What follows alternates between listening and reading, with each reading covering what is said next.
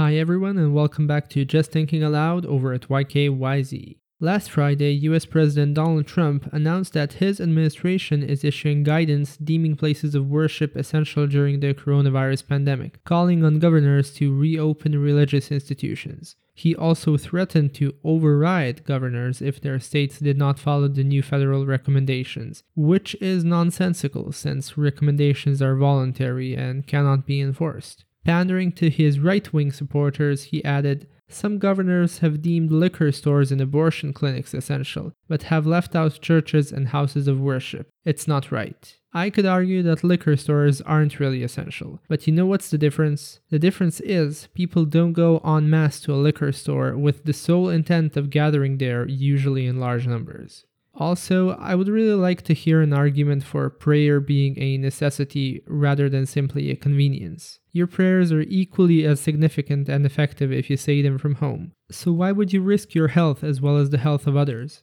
After so many cases linking the spread of the coronavirus to churchgoers and the service they attended, I'm baffled how these recommendations aren't being questioned by any other institution. What do you think? Should the churches be reopened? Let me know on YKYZ and thank you for listening.